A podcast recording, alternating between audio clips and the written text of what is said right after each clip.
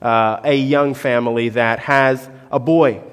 And this young boy is healthy, he is active, and he is just a joy uh, to your life. In this family, there's the husband who works, the mom who works, and this young, healthy boy. And so, uh, as young boys do, he begins to grow. And one day, as the father begins to see, man, this young kid is now walking and, and getting into trouble and all this, the, the father becomes a little uh, uh, uh, reminiscent. He wants to look through pictures, right? And so he opens up the photo book and, and he's looking through it. He's like, wow, look how, look how nice he was and all. And he starts to look at his son, the pictures of his son, and, and then also starts to look at his son here in real life and, and starts to say, uh, something looks wrong. What? He looks a little orange. Why is he so pale here and so orange here? And the dad is bewildered. He doesn't really know what's going on. And, and so he uh, goes over to his wife and, you know, he makes a little joke. He's like, Did you by any chance take our son to uh, get like spray tanned or anything? Like, have you noticed? Because look at these pictures and look at him. Something's wrong. Something is not looking right. And, and the wife is like, Yeah, you know what? I noticed that too. And as they're kind of going through their mind, trying to figure out what this could be, a scary thought comes into their mind. It's like, well, I've heard about this thing, like when, when the liver's not doing well, jaundice, and, and it turns the skin. And so suddenly, this young family is in a panic. And they rush over to the, to the doctor, and they're like, Doctor, please, please, look at our, look at our boy. Uh, we're worried for him. And the doctor's like asking questions. Is like, but I mean, is he active? Is he feeling okay? It's like, yeah, but look at him. He's orange. You can't deny him. The doctor's like, I see him. He, he, he is orange. Well, let me, let me run some blood tests. And they take some blood and they go and they do their thing. And then the doctor comes back after some time. And uh, the doctor says, Hey, the results are in. But I have a question for you. What does your son like to eat? What, is his, what are his favorite foods? And, and the mom's, oh, this kid, he loves carrots and he loves like yams and, and sweet potatoes, his favorite, eh? Pumpkin, squash, and cantaloupe and apricots. He loves those things. The doctor says, yeah, that's what I thought. I have good news for you guys. Your son is fine. He does not have jaundice, but what he does have is, uh, I have to write it down, carotenemia. Have you guys ever heard of this? This is a real thing. If you eat too much orange, yellow foods, you will turn orange. This is real. This is a real thing. And so the doctor says, listen, all it is is he's eating too much yellow orange foods. It's high in what's called beta carotene. It's harmless and absolutely reversible. He's going to be fine. Maybe introduce some new foods, right? There's a saying that you all have heard, I imagine, and if not, you'll hear it now. You are what you eat. Y'all ever heard of that? You are what you eat. My mom used to say that to me. My dad used to, my grand, everyone has said that to me at some point. And it's kind of an annoying thing, right? It's like, man, leave me alone. I'm just trying to enjoy my food. But it is true. Eat orange foods, you will become orange. That is true. You know? Raquel and I, at times, um, we travel, right, for different things. I think the most recent time that I can think of that, like, fits this story well is when we were actually moving here to Gainesville. It took about over a week of, of traveling, right? And staying in hotels and eating out and apartment hunting and just the conference was giving us per diem to find food because we really we're just in hotels so you got to eat out and we're eating out and we're eating out and, and i don't know i'm kind of cheap and so i know the conference gives us a pretty sizable or not i want to say sizable but they give us enough that we don't have to eat bad food, but I'm like, you know, they just give it to me, and if I don't use it all, I get to pocket it. So like, we're just gonna go, we're just gonna eat cheap, and I get to keep that, and we can, you know, do something else with that later. And so after a week, over a week of just eating fast food, I tell you what, we felt awful. Because the food is awful, and you are what you eat. We get back, at the time we were still living in Michigan, so we had to go back up there. We get to Michigan, We eat a salad, and my organs had a party. I'm telling you, you are what you eat, my friends. You see, this is something that we talk about like in terms of nutrition, but spiritually, this same thing applies. Today we're going to be in the book of John, like uh, the scripture reading hinted at. We're going to be in the book of John. Turn to verse 53. We're going to read some verses together. And uh, today, reading out of the New International Version, so if some things look a little different, that is why. I just want to let you know. But in John chapter 6, verse 53, some context here. We preached on this chapter a few weeks ago. And uh, so, some context is the chapter before this, Jesus had fed the 5,000. And so now people are after him, like, hey, I'm hungry, I want to eat. And so people are trying to say, like, well, what's the secret? And Jesus keeps saying, well, I am the bread of life. Like, you're just trying to eat for the day, but I am the bread of life. And okay, but how do we get that bread of life? It's like, you're not listening. I am the bread of life. And so finally, we get to this part where Jesus, verse 53, Jesus said to them, Very truly I tell you, unless you eat the flesh of the Son of Man, and drink his blood, you have no life in you. Whoever eats my flesh and drinks my blood has eternal life, and I will raise them up in the last day. For my flesh is real food, and my blood is real drink. Whoever eats my flesh and drinks my blood remains in me, and I in them. Just as the living Father sent me, and I live because of the Father, so the one who feeds on me will live because of me.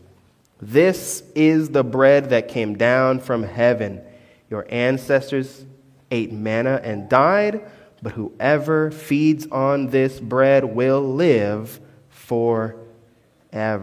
You are what you eat.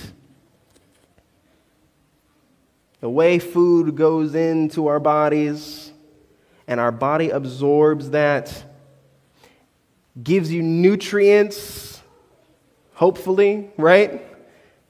It sustains you. You are alive right now because you ate this week and last week and the week before and the month and the year before. That's why you're alive, because you ate. That food goes into your body and the nutrients, they go all over the place and they get, you know, absorbed by your cells and, and in a way, you are what you eat. It sustains you, it gives you energy, it keeps you alive. But the problem with food is, like I said, you are alive right now because you ate yesterday and the day before and the day before and the day before and the day before. It's not perfect, right? You have to keep going back to it. And Jesus is, is wanting to illustrate a point to these people. He says, Listen, the same way your ancestors, yeah, they ate manna, but they still died ultimately, and they had to eat manna every day. It wasn't perfect. The same way you are living currently from sacrifice, animal sacrifice to animal sacrifice, the lambs that have to continually die so that you might live is imperfect. But I'm offering you the bread of life real food, real drink. Jesus is, he's, listen, I don't know how many people like spoilers in their books or their movies. Jesus is giving the biggest spoiler right here. He's like, listen, I'm telling you what's going to happen. In fact, the entire, like the entire book of Hebrews essentially exists to bring the point home that the sacrifices of the lambs were imperfect, but the sacrifice of the Lamb of God was perfect and we don't have to do that anymore. Jesus is the bread of life. Listen, you guys, you want to eat, and that's that's the funniest thing. I we talked about this a few weeks ago. I make, it makes me laugh when the people are like, "Listen, we're just hungry." It's like, listen, I'm not talking about real food. I'm talking about your life. I'm talking about your future. Listen, you keep going back to this sacrificial system. That is a symbol, but it is flawed. Why? Because flawed people carry it out. But here I am. I, he's, I, I, love the way this sets, this, this chapter sets everything up. He's almost like, I just imagine being like, I am the bread of life. Stop worrying about the food you're going to eat. Stop worrying about, I'm offering something to you that no one else can offer.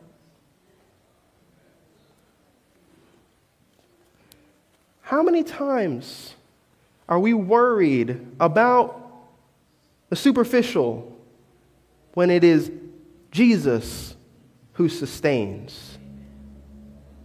The way food sustains, gives you energy, keeps you alive, it's temporary. You live meal to meal, but Jesus offers a better way, and that way is eternal life.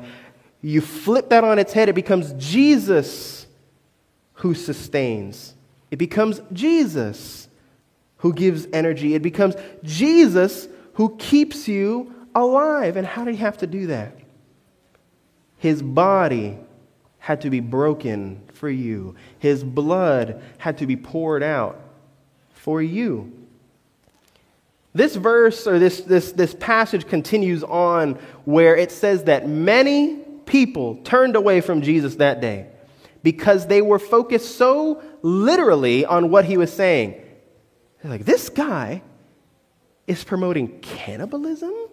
Listen. And they the Bible talks clearly about this. or the scriptures at the time talk clearly about the cannibalism is bad. Amen. You better all say amen. the, the scriptures talk about this. Lord, what are you doing? What are you saying? It says that these sayings were hard and people turned away because they didn't understand. Listen, I don't know about you, but I know about me. Sometimes it can feel very, very easy, easier sometimes, to just say, hey, listen, uh, there's like a list of things I got to do, and then I want to be good, right? So just check things off the list. I went to church and I read my Bible for an hour and I this and I that and I gave and I that and that and you go down the list and you feel good. It is uncomfortable in a way to believe, to understand the spiritual nature that God is talking about, that I will sustain you. Yes, Lord, you said you will sustain me, but I've opened my cupboards and there's no food. Yes, Jesus, you said you would sustain me, but there's food in the store, but I have no money to buy it. Or, Jesus, you know, you said you would sustain us, but my loved one is sick and they're dying. And, and, and Jesus, what is going on? I'm confused. These sayings are hard. And yet, what Jesus says comes to pass, right? His body was broken, his blood poured out. And the scriptures say, because of that, we have the gift of eternal life that is in Christ Jesus. Go up a little bit to verse 47. Jesus says this Very truly, I tell you, the one who believes has eternal life. I am the bread of life. Your ancestors ate manna in the wilderness, yet they died. But here is the bread of life that comes down from heaven, which anyone may eat and not die. I am the living bread that came down from heaven. Whoever eats this bread will live forever. This bread is my flesh, which I give for the life of the world. I want to zero in on this idea of anyone. I know that it can be hard, right? We're talking about, it says, number one, anyone who believes has eternal life. That's it? That's it. And you know, we, we do believe and we know that belief changes, right? Belief transforms. That's the entire idea of God, the Holy Spirit. The way He died for you, the way He poured out His life for you was so that you and I may be transformed. So, belief transforms. You don't have to, you don't stay the way you are. but it's not in changing the things you do that brings salvation. It is simply to believe that the words of Jesus are true, that his flesh and blood is enough. That's like I said, the entire book of Hebrews then brings that home that Christ is sufficient. And it can be hard, like I said, Jesus, I want to believe what you're saying, but I am going through a hard time continually, and it does not seem to get better. Jesus, I want to believe you, but I just I can't seem to get a win.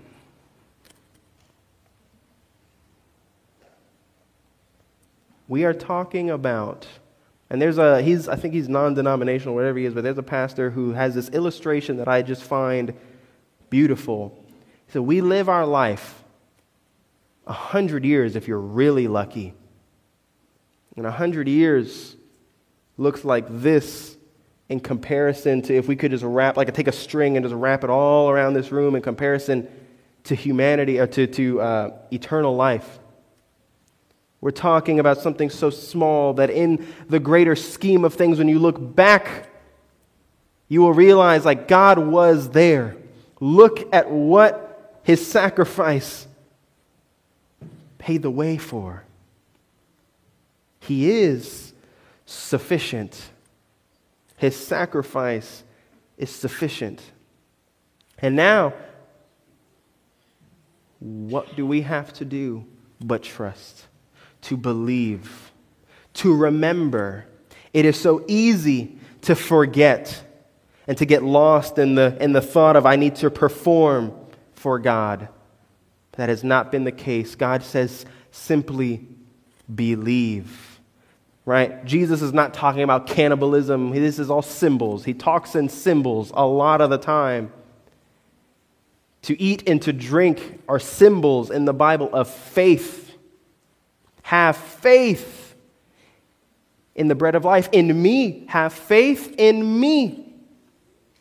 If you do not take of the bread of life, if you do not have faith in me, the scripture says you have no part of him. If you are what you eat and God is love and, and, and God is life, God brings life, if you don't believe, if we don't believe, if we don't simply have faith, we do not have life.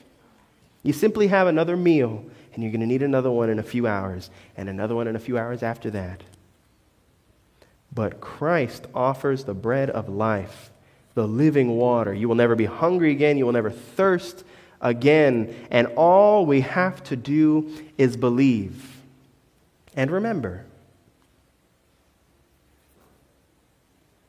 the Jews at the time, they grumbled to themselves, they misunderstood. They were worried about actually eating something, something tangible they could see and feel and, and, and hold. But Jesus is believe, uh, speaking about belief and faith. Christ is sufficient. And why we do communion is to remember that. To, no matter what's been going on in the last few months, to come back to the truth of He is sufficient for you. He is sufficient for your future. He is sufficient whatever's going on in your life right now. He is sufficient to bring you home, the real home, where we will have no more weeping and gnashing of teeth. We won't have to worry. We won't have to pray about surgeries. We won't have to pray about grief anymore because this was enough. And to get there, we just need to believe that Christ is sufficient. We need to dive into eating, drinking the bread of life because at the end of the day, you are what you eat. And if we eat of the bread of life, we will be like Christ. And we will, we will know the right way to go, the right thing to do. We will have faith in the hard times because we know that He is sufficient. Let's pray. Our most kind of Heavenly Father, God, thank you so much for your sacrifice. Thank you so much for being sufficient for all of our needs. God, thank you for the gift of eternal life that you have laid out Lord, may we May we not be like those you were talking to, where you explain something to us and, and, and we have a hard time taking it in. God, may we not grumble to ourselves and walk away.